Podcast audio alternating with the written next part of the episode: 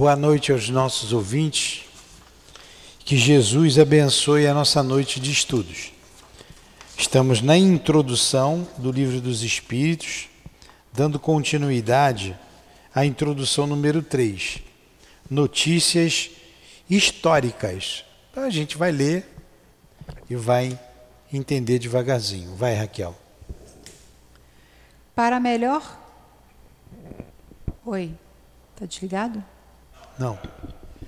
Para compreender melhor algumas passagens dos evangelhos... Está desligado.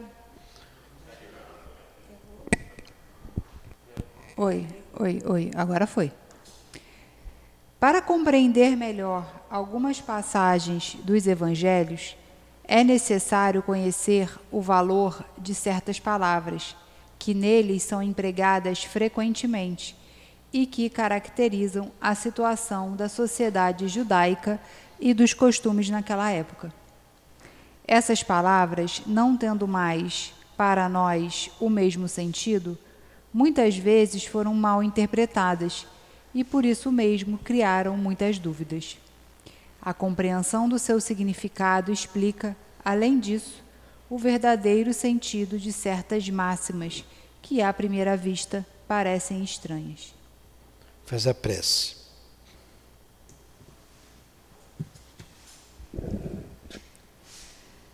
Amado Jesus, Deus nosso Pai, altivo, Allan Kardec, irmão Luiz, o patrono do nosso estudo, e todos os espíritos bondosos, estudiosos que estão com a gente aqui nesse momento, para fazermos o estudo do Evangelho segundo o Espiritismo.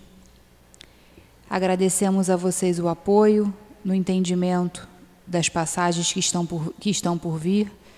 Pedimos a intuição de vocês para melhor compreendê-las, que o estudo siga em harmonia, que saiamos daqui com conhecimento para colocarmos em prática na nossa vida, no nosso dia a dia. Pedimos a permissão de vocês para darmos início a esse estudo e, em nome do amor e em nome de Deus, iniciamos mais um estudo do Evangelho da noite de hoje. Que assim seja. Então, nós vamos tomar conhecimento de algumas palavras que surgem nos evangelhos. Muitas vocês já ouviram. Brigou com o gato, Luciana? É. Não? Foi o Marquinho mesmo? Também não? Então, vamos lá. O que significa samaritano? Vocês já não ouviram falar? O bom samaritano. Tem a parábola do bom samaritano, não tem? Então, o que é o samaritano? Mel. Mel, se você me responder o que é o samaritano, você vai ganhar o meu celular, Mel. Tá aqui, ó. É teu. Dou-lhe uma, dou-lhe duas, dou-lhe três. Vamos lá. Lê o que é o samaritano. Nem a Raquel sabia, tá? Fica. Para mim, esses conceitos são muito difíceis. Samaritanos. Após o cisma das 10 tribos... Samaria tornou-se a capital do reino dissidente de Israel. Destruída e reconstruída muitas vezes, ela foi, sob o Império Romano, a capital da Samaria, uma das 4 divisões da Palestina. Herodes, chamado o Grande, embelezou-a com suntuosos monumentos e, para agradar a Augusto, deu a ela o nome de Augusta, em grego, Sebaste. Muito bem. Primeiro vocês têm que saber o que é o cisma. O que é o cisma? Não é você cismou comigo, não é isso. Cisma significa separação. Então, após a separação das 12 tribos de Israel, 10 tribos. Das 10 tribos de Israel, esse grupo, um grupo dissidente, foi chamado de samaritano e foram habitar uma região ali da Palestina, chamada Samaria, uma região pedregosa. Então, na Palestina, você tinha a Galileia, a Samaria e a Judeia. três grandes regiões que tinham os seus governantes e era dominada pelos romanos. Os romanos invadiram aquela região e eles trabalhavam e pagavam o tributo a César. Vocês já ouviram isso. O que é o tributo? O tributo é o imposto. Ninguém gosta de pagar imposto até hoje. Imagina, vinha no feijão ali 30% de imposto, porque a gente tem que pagar a um país que dominou aqui o Brasil. Era o que eles faziam. Tudo que se plantava, tudo que se colhia, depois do plantio, tudo que se colhia, tinha que dar uma parte a César, aos romanos. Aqueles que dominavam ainda recebiam o plantio. Eu preciso de feijão. Foram 100 sacas, eu quero 30 para mim. Ou então, eu só preciso de 2 sacas para manutenção da minha família, 28 paga em dinheiro, e esse dinheiro mandava para César. Eles odiavam isso. Acabei falando um pouquinho mais, né, do domínio dos romanos. Mas a Samaria era uma região. Para você ir da Galileia para a Judeia, você tinha que passar para Samaria. E quem habitava na Samaria eram os samaritanos. E esse povo samaritano era odiado pelo restante dos judeus. Eles não gostavam do samaritano. Quando passava um samaritano por eles, eles viravam a cara, eles cuspiam, eles não gostavam. Fala, Marquinhos.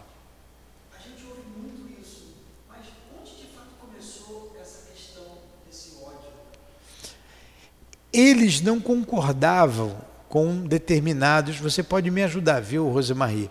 Eles não concordavam com determinados preceitos dos judeus, que eram judeus também, todos eram judeus. Aí você tem que se reportar lá a Jacó. Você... Aí começa a confundir, porque eu não sei se é naturalidade, nacionalidade ou se é religião. É uma região. Religião. Não é religião, é uma região. Então, Palestina era um país. Tanto que eles brigam até hoje. Aquela confusão que você vê ali no mundo árabe, todos têm a mesma origem. E o que a Palestina tem a ver com Israel? É o mesmo lugar. Israel é um nome novo para Palestina. Antigamente era Palestina, hoje é Israel. Então Israel é a antiga Palestina. É a antiga Palestina. Tá. Aí tem uma briga, tem uma confusão. Eu não posso entrar aqui em geopolítica, até porque eu não sei muito. Eu posso falar bobagem e alguém está me ouvindo de casa, pô, esse cara está enrolando. Eu não quero isso. Mas é a mesma região. E todo aquele povo ali tem a mesma origem. Aí você vê ali no Iraque, você vê ali aqueles grupos mais radicais que pertencem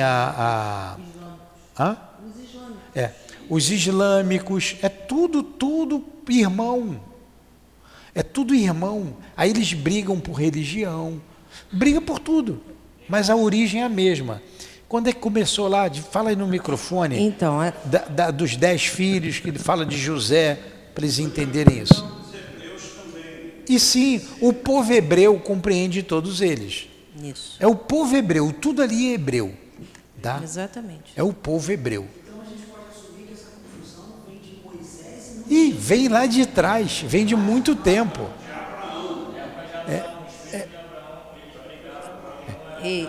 Ela, como tem marido que foi judeu, pode falar melhor do que eu. Vamos lá. E por causa da carta de Paulo. E por causa da carta de Paulo, pode falar. Então, você tem lá no início, você tem Abraão, Isaac, Jacó, que é a época dos nomes. Fala mais devagar, repete devagar. Então, no início... Inclusive, Leon Denis traz para a gente que quem vem vulgarizar essa ideia do Deus único começa lá com Abrão. Depois tem o Isaac, seu filho, depois tem Jacó. Jacó tem os 12 filhos, que vai dar origem às 12 tribos. Só que acontece que eles têm uma prova. Esses filhos, eles têm inveja de José. Então, o que eles fazem? Eles armam uma cilada para José no meio de um deserto por causa de uma capa que a mãe fez para ele, e ele foi presenteado pela capa, e ele não é o mais velho, porque o mais velho sempre tem o direito primeiro, e ele era dos últimos, antes de Benjamin, que é o último, que é filho de Raquel, que, porque ele teve várias mulheres, né? O Jacó teve várias mulheres, e a mulher que ele amava era Raquel, e José e Benjamin são filhos de Raquel. Só que o José é diferente. Só dá uma paradinha aí, olha só. Quando vocês pegarem, você vai continuar daí. Vocês vão pegar ali o Evangelho de Mateus, vocês vão ver a genealogia de Jesus. Então tá lá, Abraão gerou Jacó gerou Isaac, não... Abraão gerou Isaac, Isaac gerou Jacó, aí vem vindo. Aí Jacó tem os filhos, as 12 tribos. Por isso, quando ele falou aqui, o cisma das 10 tribos, na minha cabeça veio as 12. E desses filhos... Você está certo, são das 12. Aqui está 10, mas são 12. Desses filhos tem um que é principal, que é José, que vai lá para o Egito, aí tem a... Vai lá, continua. Aí o que acontece? Deixa ela falar. Aí o que acontece? E o filho mais velho, Rubens, ele diz assim, não vamos matar, porque primeiro eles jogam no poço. Não vamos matar. Aí passam os caravaneiros. Eles vendem José para esses caravaneiros e ele vai como escravo. Chegando lá no Egito, e voltam para o pai, diz que um animal comeu ele. Quando eles viram, aí pega uma pele de animal... tal e tal e tal, e dizem que ele morreu. Aí o pai ficou arrasado. Aí, enquanto isso, está lá, o José vai lá para o Egito. Quando ele chega no Egito, ele é tido como um escravo, mas era um escravo muito dócil, muito bonito, muito dócil, e ele é colocado junto com aquele que é responsável pelo exército do faraó.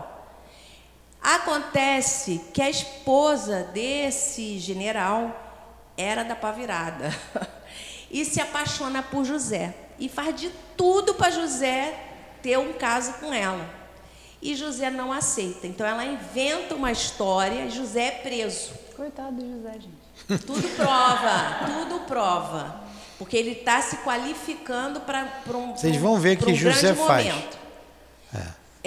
Todos os bons médios, os missionários, eles têm sempre as suas provas, né?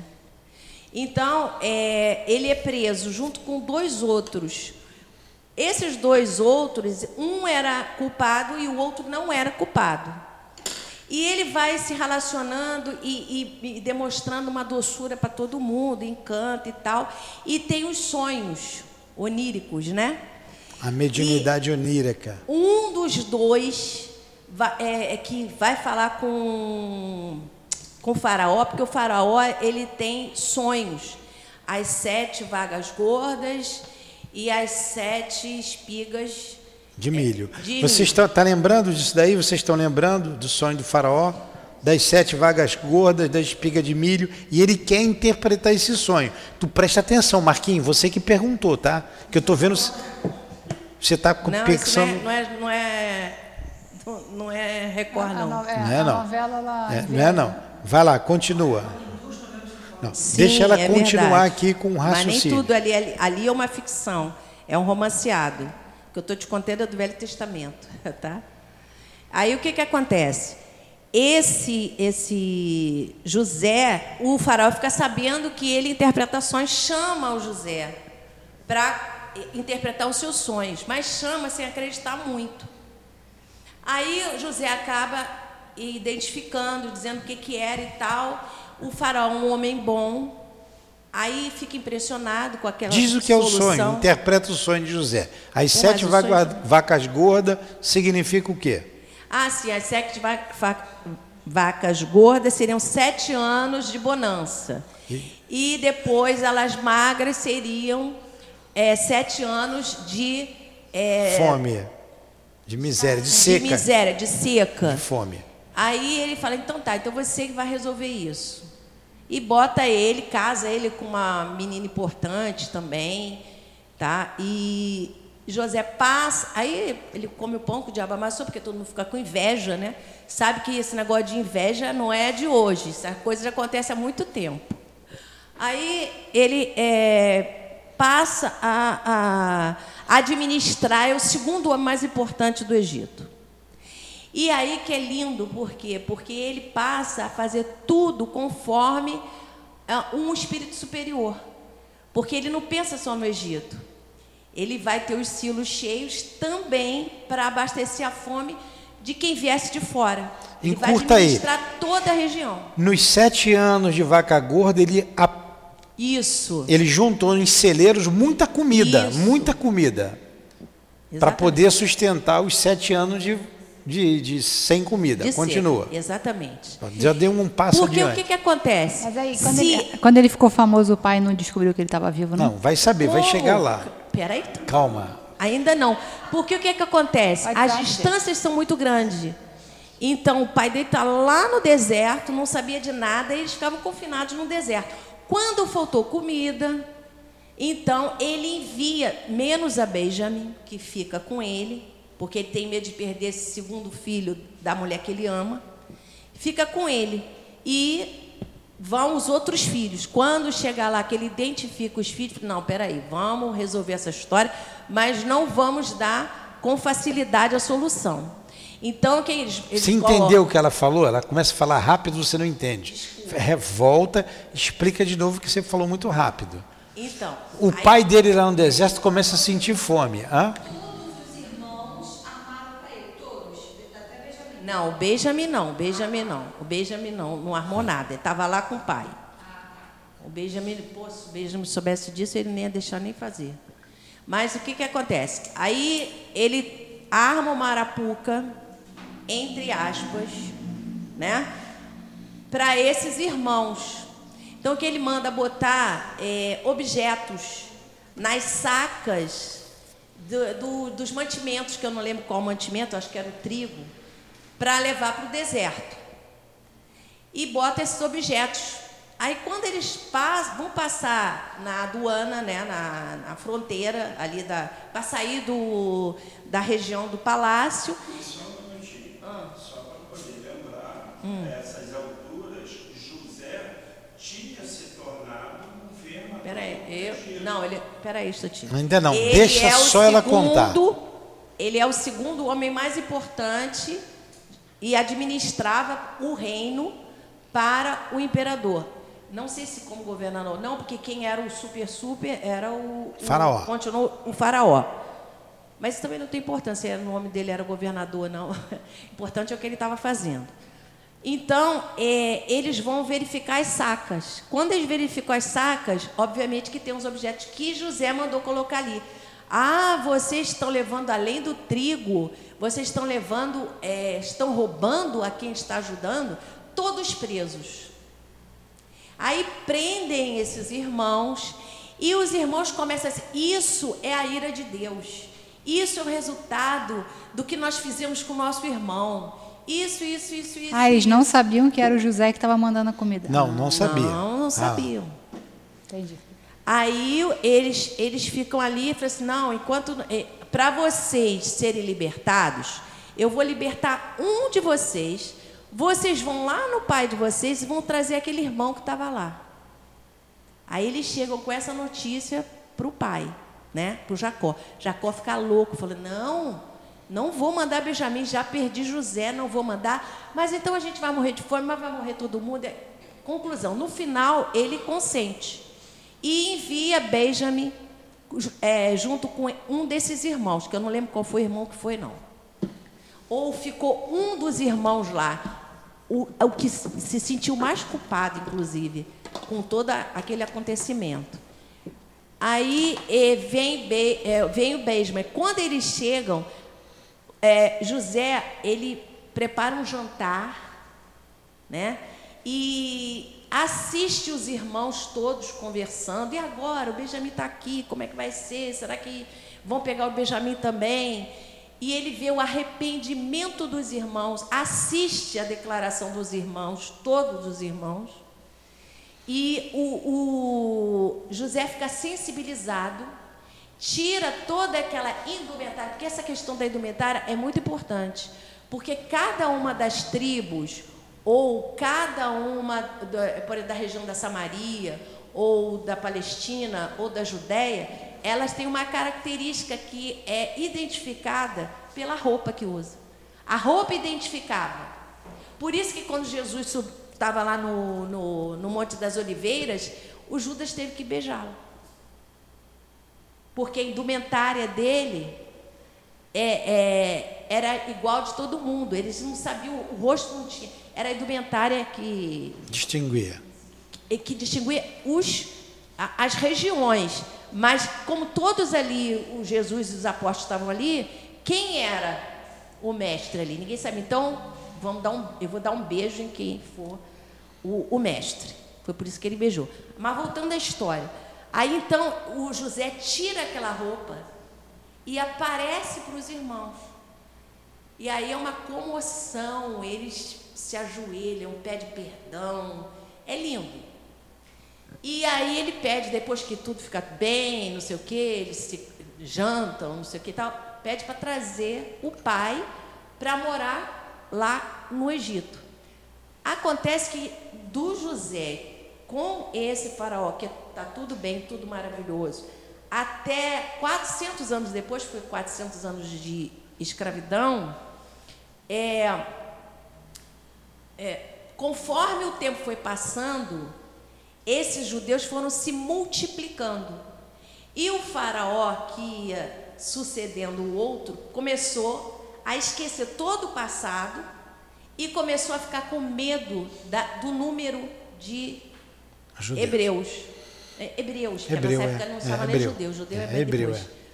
Aí esse faraó teve aquela coisa de mandar matar as crianças para não ter mais a proliferação, porque a criança ia substituir, poderia se tornar um faraó, essas coisas todas. E aí que acontece o caso do Moisés, que todo mundo conhece, que vai ser retirado das águas pela sua filha e tudo mais. Acontece que o povo judeu já estava muito sofrido, já estava de escravo mesmo, qualquer coisa era uma esfatada. Então, o que acontece? Diante de tanta dor, e a gente tem que ver toda a parte alegórica, tá? Independente se for verdade ou não, a parte alegórica é a mais importante, porque se tem questão do perdão, do arrependimento dos irmãos, tudo isso. Lá no caso do José, eu já tô em Moisés, né? Você tem que ver a questão da assim, nossa, nós não estamos mais orando para o nosso Deus. Nós nos afastamos do nosso Deus. Estamos influenciados por todos esses deuses pagãos, porque o hebreu não é que ele desacreditasse dos outros deuses. Eles não seguiam e não eram devotos, às vezes, a esses outros deuses. Tanto que alguns dos judeus que se corromperam, judeus não, hebreus, que se corromperam, e sempre foi por causa disso, essa questão toda, né? Por causa da corrupção, da adulteração, né? Onde é que eu estou agora? Me perdi. Em Moisés, saindo do Egito. Ah, não, a questão da fé. Aí eles começam a se reunir e orar para Deus, se aproximar novamente de Deus. E nessa história toda tem o Moisés que descobre toda essa questão de que era o pai, que era a mãe, que eles eram irmãos, e aí acaba matando um soldado porque agrediu um hebreu. E aí, conclusão. Aí o Moisés vai visitar a mãe, que eu pulei muita coisa, tá, gente? Estou fazendo um resumo do resumo mesmo. E aí se emocionam e não sei o que e tal. Ele abandona o castelo, só que aí tem uma história que não conta nessas ficções, que é o fato dele ser um iniciado no Egito. Essa coisa desse iniciado é que estabelece uma estreita ligação com o alto. E o fato também, a nível material, dele ser, por exemplo, o engenheiro do faraó. Então, você vê, ele também foi o engenheiro do templo que no deserto era a tenda. Só um instantinho, que ela vai falando só um instantinho. O que é um iniciado? O iniciado é aquele que tinha um conhecimento de um Deus único, da imortalidade, mantendo a individualidade, da comunicabilidade. E os médiuns falavam com os espíritos. Moisés conhecia tudo isso. Moisés era um médium de efeitos físicos extraordinário, tinha muito fluido, e ele foi criado com o Faraó, como filho. Ele foi criado ali, só que ele era hebreu. Aí ele liberta, depois de tudo isso, ele mata um soldado. A vida de Moisés começa com um crime. Ele mata um soldado egípcio porque ele estava agredindo um irmão dele, um hebreu. E o próprio hebreu fica com raiva disso, não gosta. Isso para a gente chegar lá é no samaritano, tá? Aí ele consegue tirar o povo, aí tem toda aquela história ali, uma história imensa, que ele tira o povo do jugo egípcio e leva para a terra, para buscar uma terra prometida. Ó, tem Canaã, é a terra prometida. E ele roda no deserto para aqueles que a Rosemarie disse, que já estavam viciados lá nos deuses dele, fossem morrendo, a velha arada fosse morrendo, e os mais novos fossem assumindo novamente a crença no Deus único. Olha que trabalho, tá? Então vão passar a partir dali. Aquela geração estava perdida, a nova geração, tá? É igual a Rosana, não tem mais jeito, mas a Mel tem. Entendeu? Tanto que até a questão da circuncisão, que é um... Pode falar o que quiser, mas é isso. É uma forma de você marcar na carne a tua aliança com Deus. A aliança com Deus é marcada na carne pela circuncisão. Essa história de que é higiênico, porque estava no deserto, isso aí não... Isso é conversa, não é nada disso. É uma coisa... cultural deles, porque isso é uma marca da fé no seu corpo. Como tem outros que fazem outro tipo de sei lá o que marca, por exemplo, os índios fazem essa marca. Tá, mas vamos lá, você não vai dar tempo de falar, você vai... resumindo, então Moisés sai com eles de lá. Posso voltar só o termo hebreu? Surge em que momento? Você começou a falar de hebreu? Hebreu é a raça hebreia. Isso a gente vê lá em Caminho da Luz. Aí você vai ter que chegar lá em Capela. Veio de Capela para a Terra um grupo de espíritos exilados daquele planeta que... Aí você vai ter que ler Caminhos da Luz.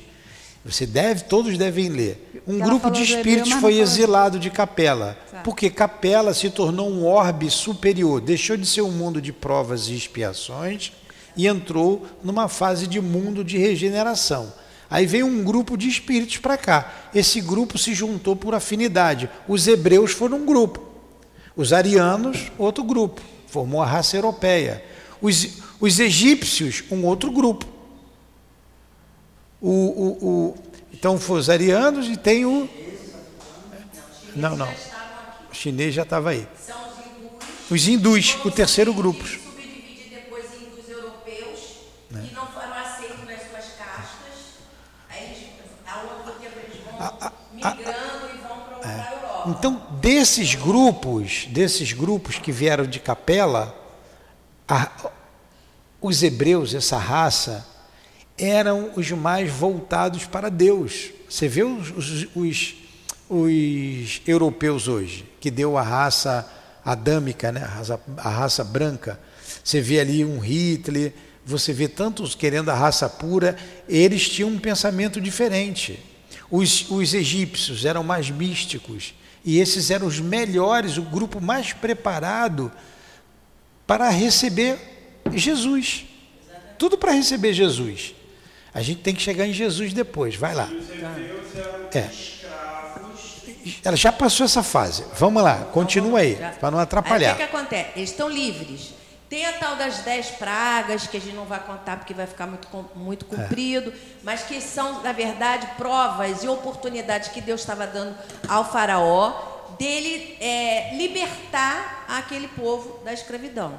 Então ele sai, aí tem a tal do Mar Vermelho, né? Que é a abertura do Mar Vermelho, que é outra coisa que é uma lenda, que já foi também é totalmente cientificamente, né? Já foi comprovado, porque é uma questão de tradução. Em vez de Red Sea, que é Mar Vermelho, eles na tradução eles não escreveram Red Sea, que é com dois S, que é Mar de Junco. E esse Mar de Junco era um pedaço daquela passagem, naquelas águas, em que o mar, quando estava em maré baixa, dava condição para eles passarem. Então, eles passaram e quando vieram os... Isso aí até meu irmão mesmo, na praia, quase morreu afogado assim. De repente, a maré sobe e aí aquele exército todo se foi, morreu. Aí ele vai, chega lá... na terra prometida, deserto. E aí tem o deserto, tem a questão da visão que ele tem, né, dizendo assim, para construir um não é templo, é a tenda, não lembro agora a expressão certa, mas é a tenda que fique entre eles, né, que ele fique entre todos. Aí tem lá o número de Hebreus, que se você vê de cima, eu tenho tudo isso. Você vê de cima, você vê uma cruz, quer dizer, Jesus está presente ocultamente e está alegoricamente colocado nessa questão que eu estou contando para vocês. Então, aí ele passa o deserto, na verdade, todos eles estão em provas. Quem passar nessas provas vai adentrar a terra prometida.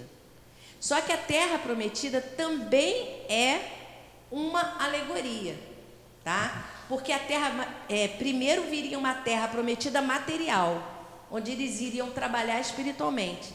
Mas que, na verdade, aí já estou lá em Paulo, essa terra prometida que a gente tem lá no nosso evangelho é aquela que vai produzir no nosso coração 30, 60, 90, 100%. Porque o coração, para o judeu, ou para o hebreu, a gente pode falar assim, é a harmonia entre o intelecto e a moral. Olha só, isso é antigo. Para os hebreus era esse o significado. Por isso que Jesus diz lá para Ramã: vim estabelecer o reino de Deus no coração dos homens. Quer dizer, a harmonia, né, a elevação daqueles seres, tanto intelectualmente como moralmente. E só que Moisés, por uma questão de uma passagem lá que ele sucumbe na postura de um espírito que está no comando daquele povo, eu não vou entrar no detalhe do que aconteceu, mas foi isso que moralmente é isso que, por isso que ele não entra na terra prometida. Quem entra é Oseias, que nesse momento vai trocar de nome, vai se tornar Josué. Porque toda vez que o judeu, ele cumpre um ciclo, né? Eu estou com o judeu na cabeça, e o hebreu cumpre um ciclo, ele e tem uma renovação na sua vida, ele troca de nome. Foi o caso de Estevão, foi o caso de Paulo, foi o caso de Oseias, né? O caso de Pedro, todos trocaram de nome. Aí o Josué, ele entra na terra prometida, tá? Passando também não pelo Mar Morto, mas pelo Rio Jordão, da mesma forma. Se abre e o povo passa. Bom, para chegar na questão dos samaritanos, né? Quando ele entra na terra prometida, ele vai se deparar com os vários povos que ele tem.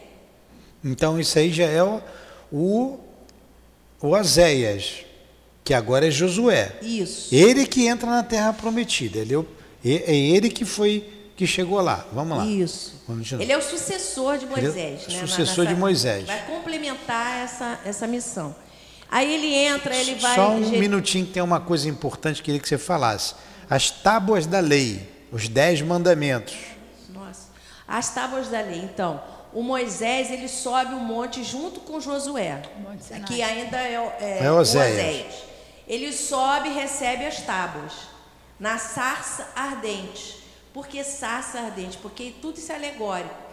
Ela era uma chama. Aí vem a pergunta 88 do Livro dos Espíritos. É um clarão, que cor? Cor rubi. Era um espírito superior, não quer dizer que era Jesus. Poderia ser Jesus, não sei, ninguém sabe, eu não sei. né? Se era ou não, mas era um espírito superior, porque estava na Corrubi, ali naquela alegoria da sarça ardente. Aí ele desce, na hora que ele desce, o que ele encontra?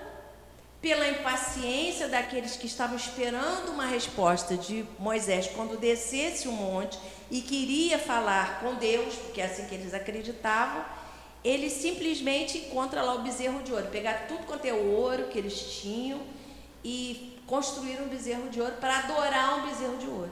Aí Moisés pega, quebra aquela tábua, diz que eles não merecem, que não sei o quê, briga lá, dá uma confusão danada.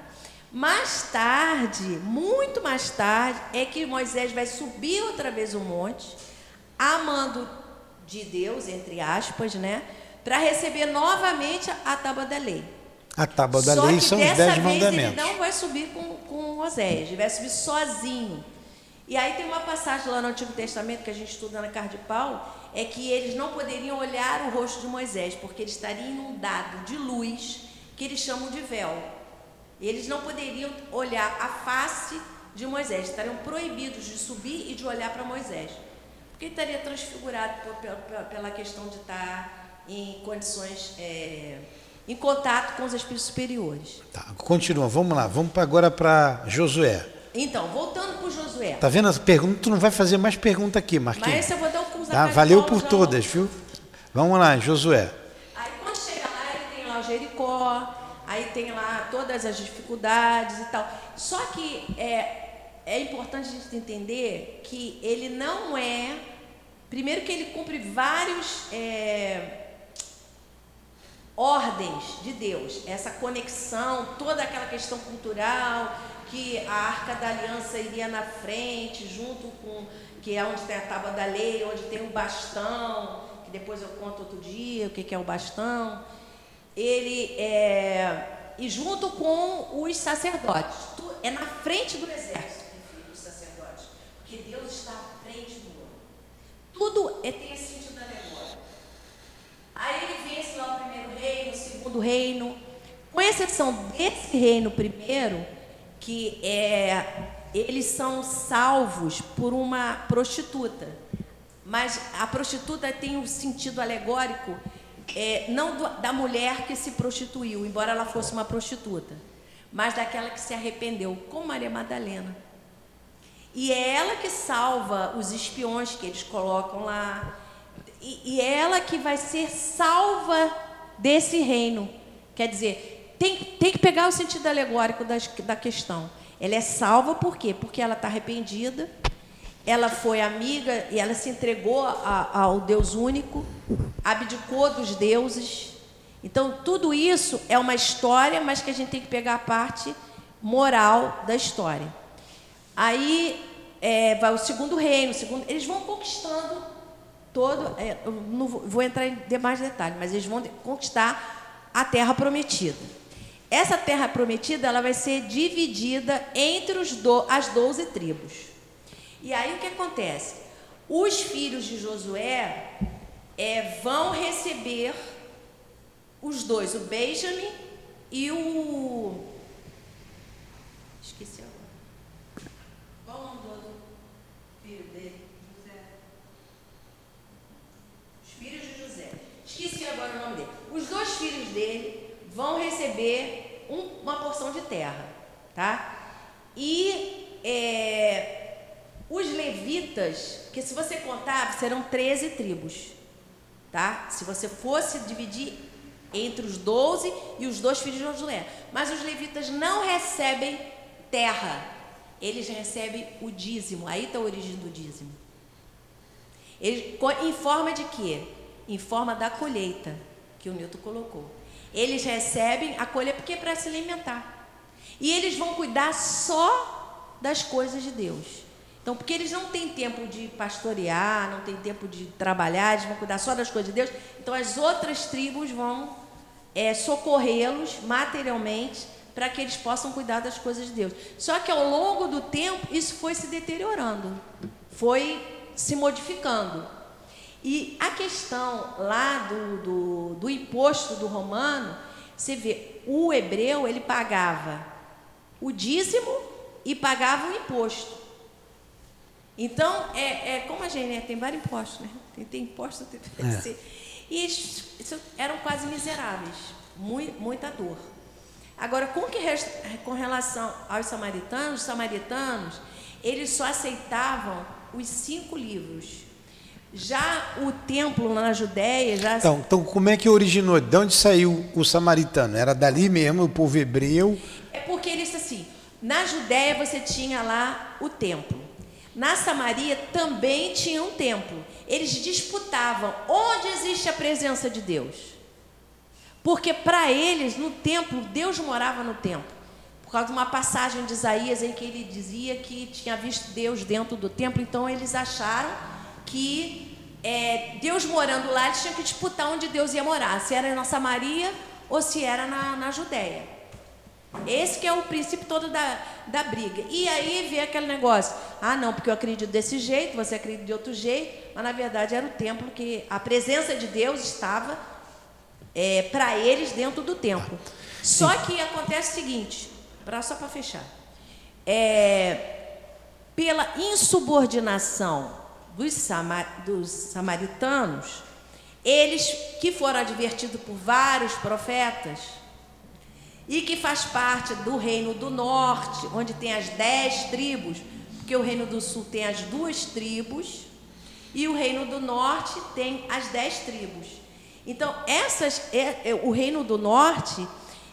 que tem como capital a Samaria, e a Judeia é a capital do Reino do Sul, que eu nem contei a parte porque separou, porque você falou do cisma, né, que é a separação. Eles simplesmente são invadidos pelos assírios. Os assírios, e tudo com a advertência dos profetas, porque eles não se endireitam, porque toda vez que a gente... Uma coisa que a gente tem que lembrar, que o doutor sempre fala aqui: tudo que separa diverge de Deus. Isso é muito importante. Toda vez que a gente se separar, seja por que motivo for, a gente está indo contra a vontade divina. Porque a vontade divina está lá em Paulo 1009 do Livro dos Espíritos. Gravitar na direção da unidade divina. A unidade é estar todo mundo junto, todo mundo fraterno. Então vamos lá. Ela fechou aí. É um grupo de espíritos. E o que foi que a Rosemarie contou? A história do povo hebreu. Ele tem uma história que é narrada no Antigo Testamento. Nós chamamos de Antigo Testamento. O resumo do resumo. É a história do povo hebreu, que está lá. Você tem que ler aqueles livros todos. Então você começa ali com a Gênese, que é a origem de tudo. Depois você tem... Eu não me lembro a sequência. Você tem Números, você tem Reis, você tem Judite, você tem vários livros. Os próprios protestantes não aceitam todos os livros. Ou melhor, o católico não aceita todos os livros que os protestantes aceitam. Olha só, eles protestaram. O protestante e o católico são pessoas diferentes? Não, todos são cristãos. Eles protestaram, pensam diferente. O espírita é cristão? Nós não somos cristãos? Pensamos diferente dos católicos e dos protestantes. Protestantes e católicos sempre brigaram. Tem uma coisa dificílima, um fato histórico dolorosíssimo, que a Dona Ivone, que a gente tanto gosta, participou, que é a noite de São Bartolomeu, a matança dos huguenotes. Os huguenotes eram um termo pejorativo para os protestantes, porque eles protestaram. Martim Lutero, Calvin, ali século XVI, né? Século XV, XVI, por ali. Eles protestaram, vem o protestantismo. O mesmo princípio é com o povo hebreu, Marquinho. Todo mundo é irmão ali, mas divergiram da interpretação dessa história que Moisés vem contando, porque já tinha ali a história. E um detalhe, a história do povo hebreu é escrito em hebraico. Depois vem lá os anciões, que se chama Septuaginta, que traduz do hebraico para o grego. Isso já se perde muito. Depois vem com o cristianismo, vem a Vulgata Latina, que traduz do grego para o latim. Olha como é que vai se perdendo coisas aí. E depois vem as diversas traduções, só aqui no Brasil são várias. Tem as traduções católicas, como a de São Paulinas, tem as traduções protestantes, que são diferentes, mas tudo é cristão. Então vamos lá, só para eu fechar esse entendimento aí. Esses que interpretaram, um desses grupos que interpretou diferente foram os samaritanos. E o restante não gostava deles, porque eles pensavam diferente. Mas para os samaritanos, Deus estava habitando ali no templo deles. Mas para os judeus, Deus estava habitando ali, na Galileia, na Judeia. Então não se dava bem. Os samaritanos não se davam bem com o restante dos hebreus. Não se davam bem. Então, quando ele coloca aqui o samaritano, a origem dessa palavra é essa aí. Eles são dissidentes, eles não concordam com os irmãos do norte e do sul. Entendeu, Marquinhos? Foi bom ela falar, porque isso é história. Eu já não me lembrava de tudo, já faz algum tempo que a gente leu, não me lembrava mesmo. Aí foi falando, foi refrescando alguma coisa na nossa cabeça. Mas isso vem desde outro planeta. Olha que povo briguento. E até hoje eles não aceitam Jesus como Messias. Olha como nós somos difíceis. E se a gente não mudar, a Terra está se transformando num mundo de regeneração. Vão sair daqui também. E com certeza muitos deles. Né? Muitos deles que estão como espíritos desencarnados e têm ódio do Cristo. São inimigos do Cristo. E nós sofremos perseguição desses espíritos, sabia? E se eles não se regenerarem, terão que sair daqui novamente. Pergunta, ô Maiara. Não vem com pergunta igual a do Marquinhos, não, porque aí... Só uma coisa. Em transição planetária do Divaldo, eles já foram recambiados, tá? Os chefões já foram recambiados. A cidade espiritual, ela não pode ser dissolvida, ela teve que ser transplantada. Tal a dificuldade daquelas mentes em aceitar o Cristo. Fala, Maiara. Eu repito aqui a pergunta.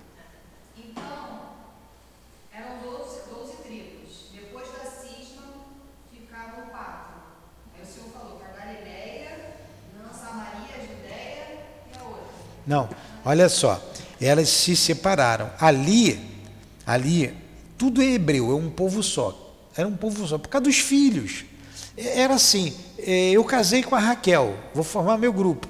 A Conceição casou com o Carlos. Aí as tribos foram formando assim. Depois ali, tem a parte do norte e a parte do sul. Eles se juntam novamente, porque eram todos irmãos. Só que os samaritanos pensavam diferente. E eles não gostavam dos samaritanos. A Palestina, o país, vamos colocar assim, o país, não tinha lá Itália, não tinha Roma, não tinha Grécia. A Palestina era um país. Aquele país ali, que esse povo estava ali, essas questões religiosas sempre foram problemas para a humanidade. Eles estavam ali, só que os samaritanos se juntaram porque pensavam diferente dos outros. A Palestina foi dividida em três partes: a Galileia, a Samaria e a Judeia.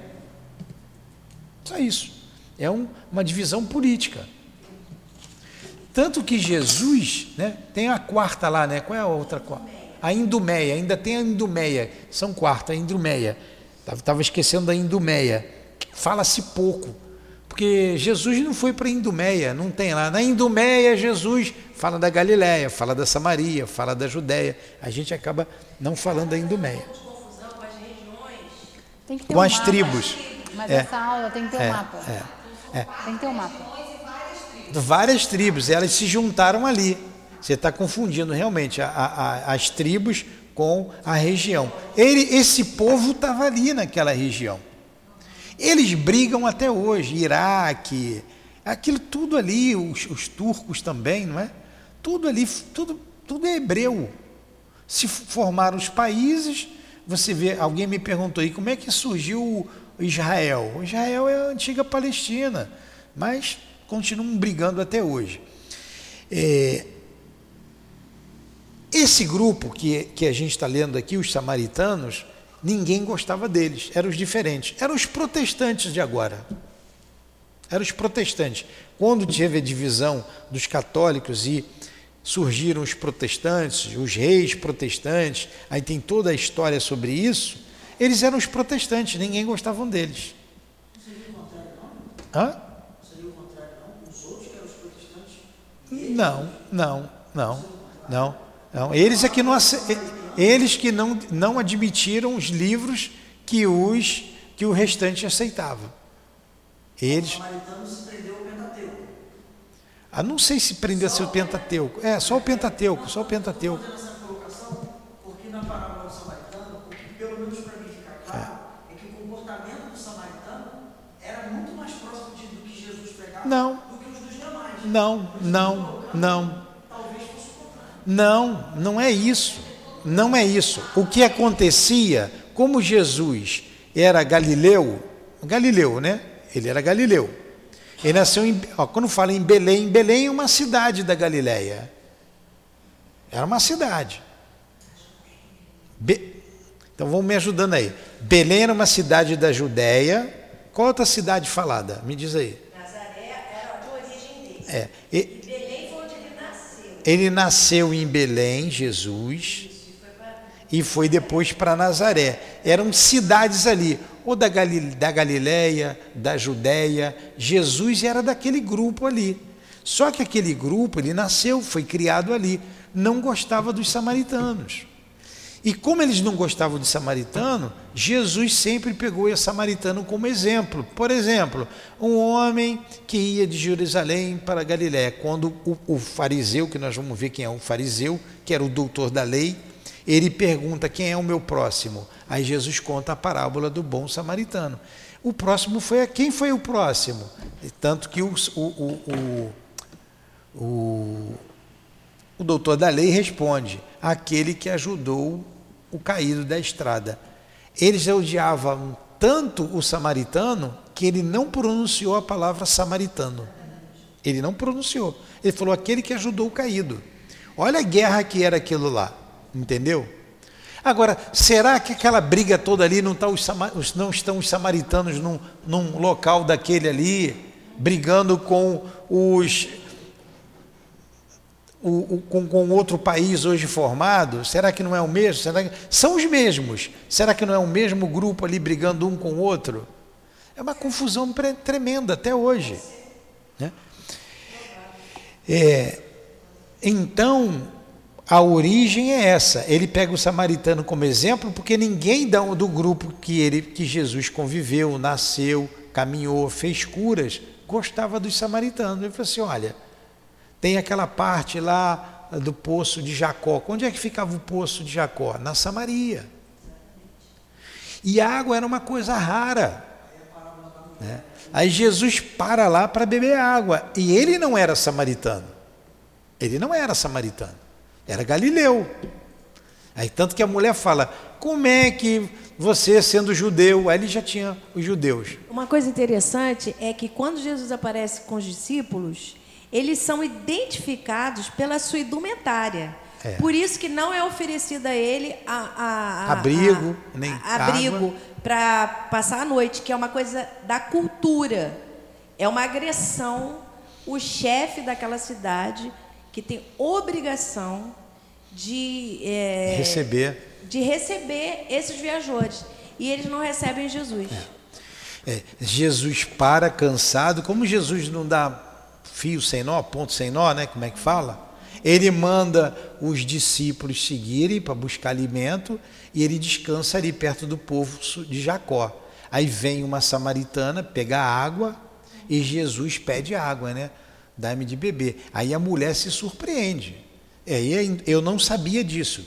A indumentária identificava os povos ali, né? Os samaritanos dos judeus. Aí a mulher fala, como tu, judeu, olha, duas coisas erradas que Jesus fez, né? Como tu, judeu, se dirige uma mulher, um homem não podia se dirigir a uma mulher, né? Como tu, judeu, pede água a uma mulher samaritana? Jesus quebrou todos os protocolos, por isso que ele era odiado. Aí tem aquela belíssima conversa, né? Que ele fala, e vai chamar o seu marido então, né? Já que você não quer que eu converse com mulher, vai lá chamar seu marido. Claro que ali está o resumo do resumo, deve ter sido uma história belíssima. Vai lá chamar seu marido. Aí o que a mulher fala? Eu não tenho marido. Aí Jesus, dissestes bem, não tens marido. Os 5 que você já teve, o que você está aqui agora não é o seu marido, e os 5 já morreram. Ela foi viúva 5 vezes. Tá? 5 vezes ela foi viúva. E aí ela fica admirada, como é que ele sabe disso? Ele é profeta. Aí ela vai chamar o povo. Ó, veio o profeta aqui. Ele diz que o profeta não tinha que vir lá da região, porque os profetas tinham falado do Messias. O Messias não tinha que vir. Ó, você está falando com ele. Tem todo aquele diálogo ali, belíssimo. Então ele não desprezou ninguém, nem o pessoal da Galileia, nem da Judeia, nem da Samaria. Ele percorreu toda aquela cidade, porque estava anunciado que o Messias estaria ali. E ele veio trazer a ideia do Deus único e da vida futura para o povo hebreu, para aquele grupo. Ele não se furtou a isso e pediu que os apóstolos ficassem ali. Não fosse a terra dos... que não era circuncidado, dos Paulo aos gentios, não fosse ter com gentios, e sim ao povo hebreu.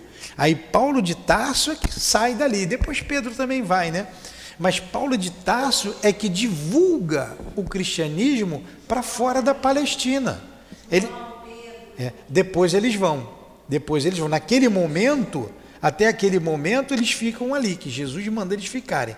Paulo vai para a Grécia, vai para Roma, depois vai João, depois vai Pedro, ele vai fundando as igrejas, Pedro vai dando apoio, enfim. Paulo é importantíssimo na divulgação do cristianismo.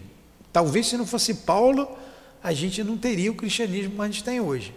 As cartas de Paulo são documentos, ele escreveu e está ali escrito. Os evangelhos, os sinóticos, né? Os 3 evangelhos, Mateus, Marcos e Lucas, somente Mateus conviveu com Jesus e João. São traduções da tradução, eles escreveram em aramaico. O aramaico não tinha pontuação, é meio complicado. Depois tem a tradução por São Jerônimo, mas a essência ficou ali. A essência do Evangelho ficou. Agora vamos voltar ao samaritano. Fala, Marquinhos. Tá, não, na próxima semana. Eu posso só jogar para... Pode. Essa aqui é um vestibular também. Se a gente considerar que nessa região, nessa época da Samaria, dessa questão... Como você mesmo disse, pode ter gerado o que a gente chama hoje de guerra santa. Onde que entrou então o muçulmano, já que todo mundo ali era de uma mesma época de guerra? Já que a gente considera Samaria, todo mundo era hebreu, todo mundo era cristão, e isso pode ter gerado. Ali surge um profeta, Maomé. Aí vem Maomé, que surge ali naquela região. Maomé era um médium. Maomé não sabia ler, não sabia escrever, e escreveu o Corão. Entra Maomé. Nessa região? Na mesma região ali, certo, Rosemaria? Surge Maomé por ali. Aí eu não sei falar de Maomé, e se eu falar de muçulmano aqui, eu vou ser explodido aqui, eu não quero. Eu não sei falar. Mas que Maomé foi um médium. Aí entra ali o radicalismo. Não seguir aqueles grupos ali, Hamas, tem um outro grupo ali.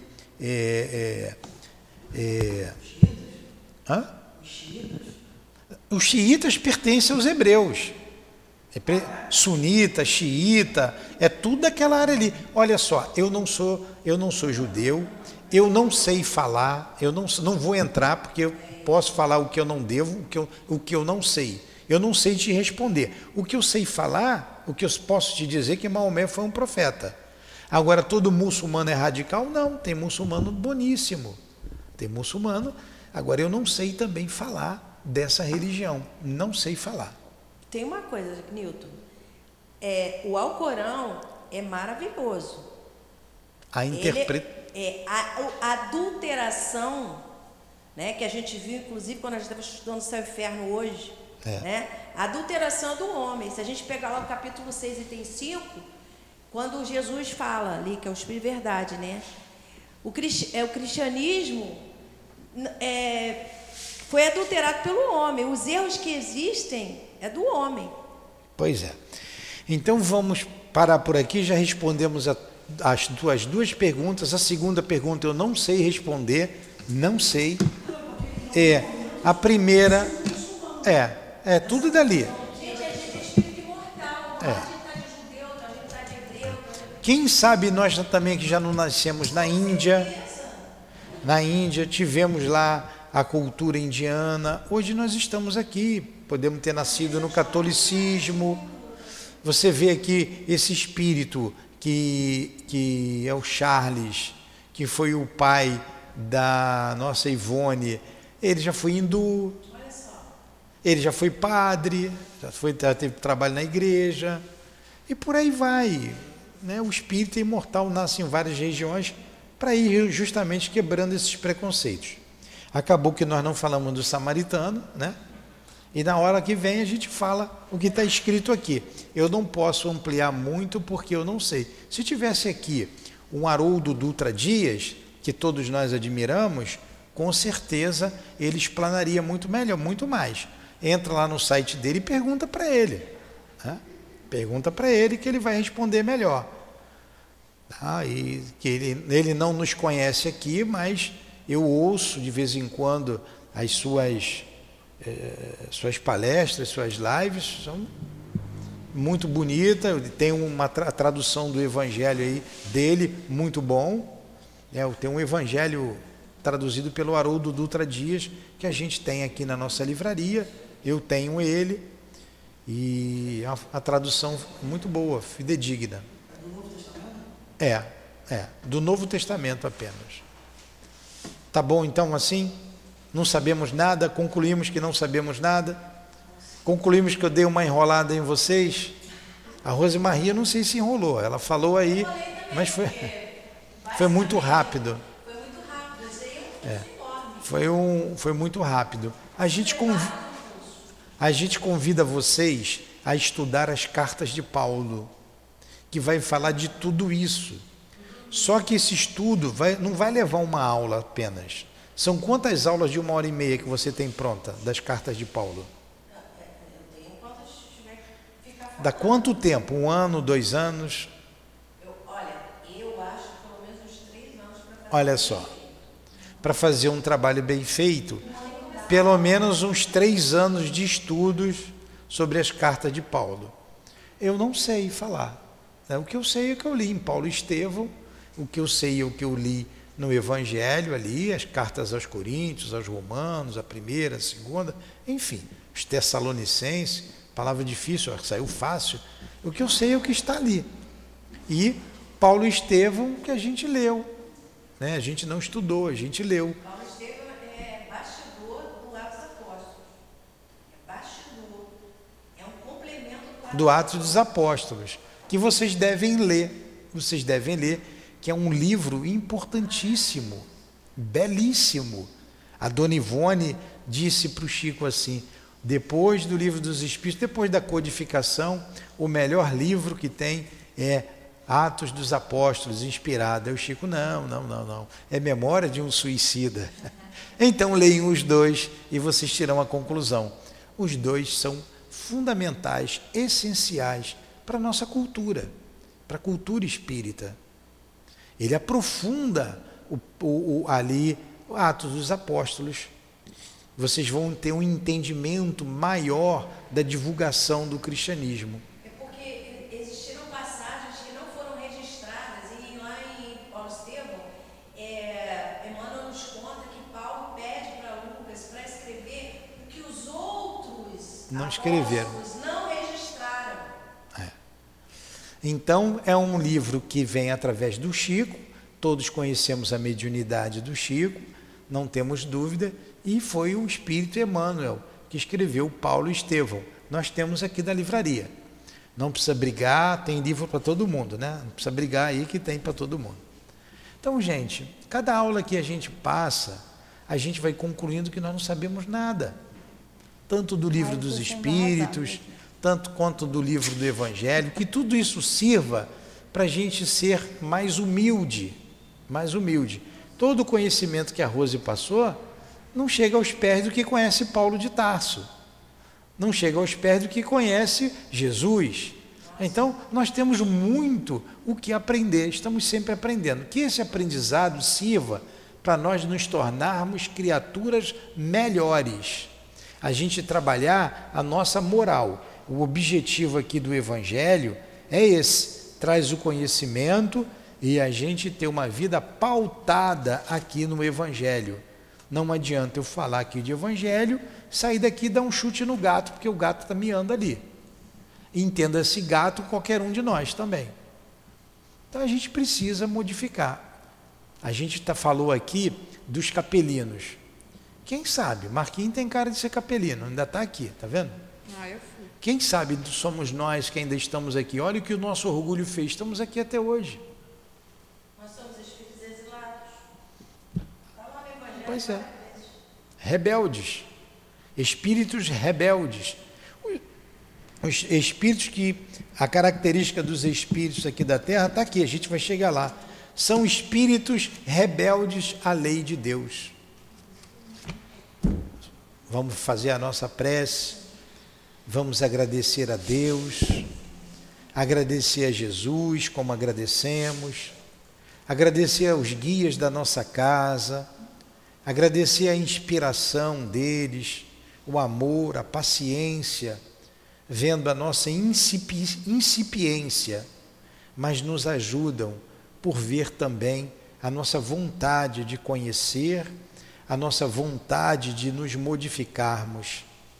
Rogamos a eles que nos ajude a criar resistência ao mal, a sermos disciplinados, mas também sermos amorosos, desenvolver o sentimento do amor em nós. Ajuda-nos, Senhor. Coloca-nos sempre em provas, diante do nosso próximo, para sermos experimentados, se aprendemos ou não a lição. Ajuda-nos, e diante dessas provas, ajuda-nos a vencê-las, a termos sempre humildade. O orgulho nos expulsou do que chamamos paraíso, comparado com a terra. Que o orgulho não nos tire uma vez mais daqui. Precisamos ser simples, precisamos ser humildes, precisamos nos tornar quais crianças, como te disseste, Senhor. Deixai vir a mim os pequeninos, que sejamos esses pequeninos. Com a Tua ajuda, Jesus, com a ajuda desses benfeitores, conseguiremos a vitória sobre nós mesmos. Muito obrigado por tudo. Que seja em nome do altivo, que seja em nome da direção espiritual da nossa casa, das nossas irmãs queridas, em nome de Allan Kardec, de Leon Denis, do irmão Luiz, patrono desse estudo, em nome do amor, o que precisamos desenvolver em nossa alma, esse sentimento sublime. Em nome do nosso amor, minha querida esposa, mas acima de tudo, em nome do amor de Deus, nosso Pai, é que damos por encerrados com Jesus os estudos em torno do Evangelho do Cristo, a noite de hoje. Que assim seja.